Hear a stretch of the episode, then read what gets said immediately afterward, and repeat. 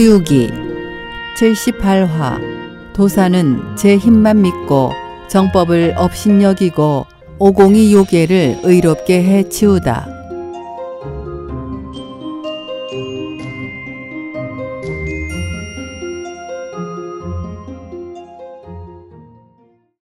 지난 시간 호력대선과 겨루어 승리한 오공은 이번엔 농력대선과 겨룰 차례입니다. 오공은 어떤 승부를 하게 될까요? 그러시지요.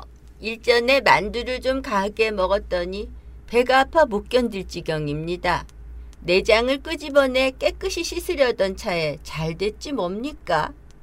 이제 서천으로 가 부처님을 뵙기도 편리하게 되었습니다. 망나니들이 달려들어 오공의 팔을 붙잡아 끌었습니다. 내 발로 걸어갈 테니 부축 따윈 필요 없소이다.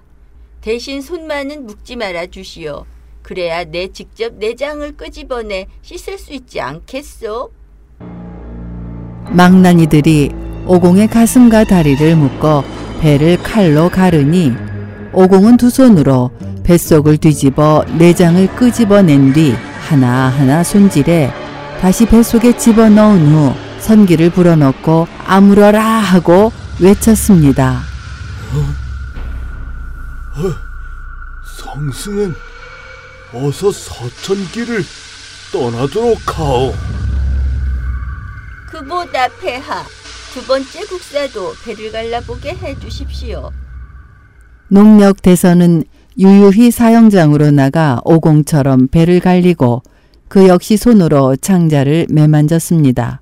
순간 오공이 재빠르게 터럭 하나를 뽑아 선기를 불어 넣으니 한 마리의 줄인 매가 되어 나래를 펼치고 쌩 날아가 농력의 내장을 낚아채어 멀리 사라져 버리니 농력은 그만 숨을 거두고 말았습니다. 폐하, 두 번째 국사도 신수가 사나와 배를 가르자마자 매가 달려들어 내장을 물어가는 바람에 숨을 거두고 말았습니다. 알고 보니 원래는 한 마리의 흰 숫사슴이었습니다. 수사슴이라니 어찌된 일이냐? 폐하, 빛이 저 중들이 요술을 부려 우리를 해치려는 것입니다. 이제 형들을 위해 원수를 갖고야 말겠습니다. 전 지글지글 끓는 기름 가마에 들어가 목욕을 하는 시합을 하렵니다. 이처럼 보살펴 주시니 감사합니다. 그동안 오랫도록 모욕을 못해 며칠째 온몸이 근질거려 못 견딜 지경인데 마침 잘 되었지 뭡니까? 헌데 점잖은 모욕을 할까요? 아님 좀 속된 모욕을 할까요? 그래, 그것이 무슨 차이더냐? 점잖은 목욕이란 옷을 벗지 않고 이렇게 팔짱을 낀 채 들어가 한번 자맥질을 치곤 곧 일어나는 겁니다. 속된 목욕이란 옷을 벗고 뛰어들어 마음껏 자맥질을 치거나 물구나무를 서는 겁니다. 장난삼아 하는 목욕이지요. 점잖은 목욕으론 저놈의 옷이 약으로 처리되어 기름을 먹지 않을지도 모르니 속된 목욕으로 하지요. 국사, 그럼 또 먼저 실례하겠소이다. 오공은 직철과 호피 치마를 벗고 훌쩍 기름 가마에 뛰어들어 헤엄치듯 물장구를 일으켰습니다. 항항, 우린 이때까지 저 원숭이 녀석을 잘 알지 못했다. 평소 우린 저 녀석을 비웃기도 하고 헐뜯기도 했지만 저렇게 굉장한 솜씨를 가지고 있는 줄은 미처 몰랐단 말이야. 맞아, 맞아. 정말 대단한 것 같아. 그들 둘이 이렇게 쑥덕거리며 칭찬을 하고 있을 때 오공은 속으로 이런 생각이 들었습니다. 아이고 저 바보 녀석들 날 비웃고 있나 보군. 이걸 두고 잘난 놈은 수고가 많고 못난 놈은 편안하다라는 격이로군.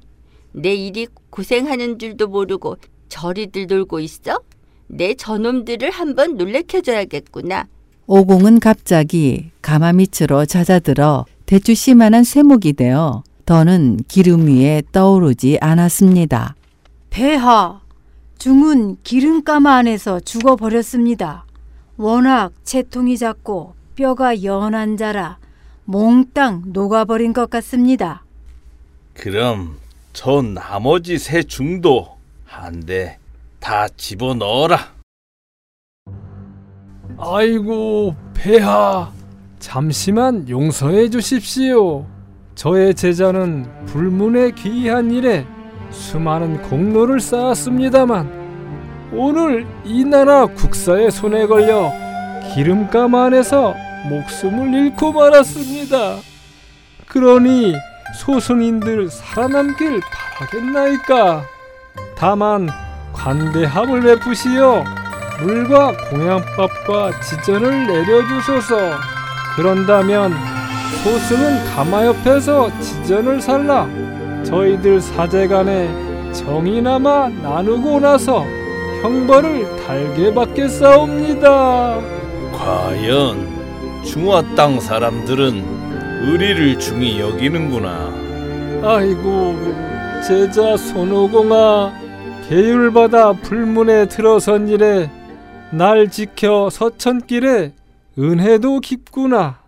우리 함께 대도 이루려 했건만 오늘 내 죽음 어찌된 일이냐?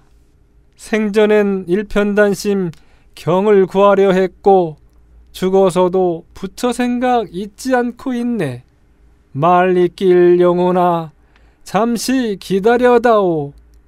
저승나라 귀신 되어 내 음사로 함께 가자꾸나. 하하하. 스승님, 그 딸 기도가 어디 있습니까? 깐깐히 일만 저지르는 원숭이 녀석. 무지막지한 빌만 놈아. 기름에 튀겨서 시원하겠구나, 이 밥통아. 네 놈이 죽으니 말의 전염병이 뿌리 뽑히리라. 오공은 팔개의 욕설을 듣고는 참다 못해 원래 모습을 드러내고 말았습니다. 기름이 주르르 흐르는 알몸뚱이 그대로 가마 안에서 일어선 오공은 큰 소리로 호통쳤습니다. 이런 대먹지 못한 바보 녀석. 감히 누굴 욕하는 것이냐? 아니 제자야, 넌 날 혼내어 죽일 셈이냐? 아니, 형은 쩍하면 죽은 채 한단 말입니다. 폐하, 기름 가마 속에 들어간 중이 죽지 않고 다시 솟아 올라왔습니다. 죽긴 확실히 죽었었습니다만 오늘사 죽은 죄인이라 유령이 되어 나타난 것인 줄로 압니다. 오공은 검시관의 말에 벌컥 화를 내며 금고봉을 들어 검시관을 내리쳤습니다. 이에 관원들이 무릎을 꿇어 목숨을 구걸하고 국왕은 놀라 도망치려 하였습니다. 폐하, 잠시만요. 셋째 국사도 기름가마에 들어가 보게 해야 하지 않겠습니까? 어서 어서 가마 속으로 들어가시오. 안 그랬다가는 짐은 이 중에게 맞아 죽게 될 거요. 양력대서는 오공과 마찬가지로 목욕을 시작하였고 오공이 화부더러 장작을 더 많이 지피라 이르고 손을 넣어보니 부글부글 끓던 기름이 싸늘하게 식어있지 않겠어요? 어라? 내 모욕할 적엔 그리도 뜨겁더니 지금은 도리어 차갑지 않은가? 알겠다. 이건 필시 어느 용왕이 이놈을 도와주고 있는 것이리라. 이렇게 생각한 오공은 몸을 솟구쳐 공중으로 뛰어 올라가 암자의 주문을 외워 북해 용왕을 불러냈습니다. 이 미꾸라지 같은 놈! 넌 무엇 때문에 저 도사를 도와 차가운 용을 가마 밑에다 넣어 날 이기게 하는 것이냐? 이 오순이 어딜 감히 그를 도려 했겠습니까? 저 도사는 고행을 쌓아서 짐승의 허울을 벗어버린 놈으로서 스스로 찬 용을 만들어내긴 했습니다만 속인들의 눈이나 속여낼 정도지 어떻게 대성님의 눈을 속일 수 있겠습니까? 제가 이제 내려가 저 찬 용을 걷어드리겠습니다. 오공의 요구에 따라 용왕은 한 자락 회오리 바람으로 둔갑해 가마 밑으로 내려가 찬 용을 붙잡아 바다로 돌아가 버렸고 가마 안에서 목욕을 하던 도사는 벼란간 몸부림을 치더니 새카맣게 타 죽고 말았습니다. 폐하, 셋째 국사께선 기름 속에서 타 죽고 말았습니다. 그러자 국왕은 눈물을 흘리며 엎드려 통곡하였습니다. 사람의 허울 얻기 과연 어렵구나. 진짜 선도 아니거든 단약도 다리지 말 것을 부질없이 귀신 쫓고 주 수술을 부렸구나. 불로장생 단약은 의연히 못 얻고 말았네. 둥금과 밝음을 모르고야 어찌 열반에 이르랴. 헛되이 심기부려 목숨만 그르쳤구나. 일찍부터 일이 좌절될 줄 알았다면 무엇하러 심산 속에 숨어 살았으랴. 무쇠로 금을 만들어도 보람없고 바람 불러 비를 내려도 소용없구나.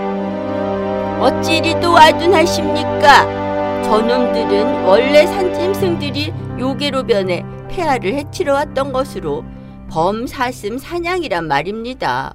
아직은 폐하의 운이 좋아 해치지 못했지만 한 2년쯤 지나 운수가 세해지면 이 나라를 빼앗아 저들 차지로 만들려 한 걸 제가 구해드렸는데 이리 울고만 계시는 겁니까? 죽은 것은 틀림없는 범과 사슴이고 가마 속에 있는 것도 어김없는 사냥의 뼈입니다. 성승의 말씀을 믿으심이 옳을까 합니다. 이제야 말을 믿는 국왕은 성대한 연회를 베풀어 감사를 드리고 각처에 중들을 불러 모으는 방문을 써 붙이도록 하였습니다. 한편 목숨을 구해받은 중들은 자기들을 불러들이는 방문이 나붙었단 소문을 듣고 매우 기뻐하며 성 안으로 몰려들었습니다. 오공을 찾아 털을 돌려주고 그 은혜에 감사를 드리려는 것이었습니다. 연회가 끝나고 관문첩을 받은 삼장 일행이 국문 밖에 나오니 수많은 중들이 길 옆에 무릎을 꿇고 기다리고 있었습니다.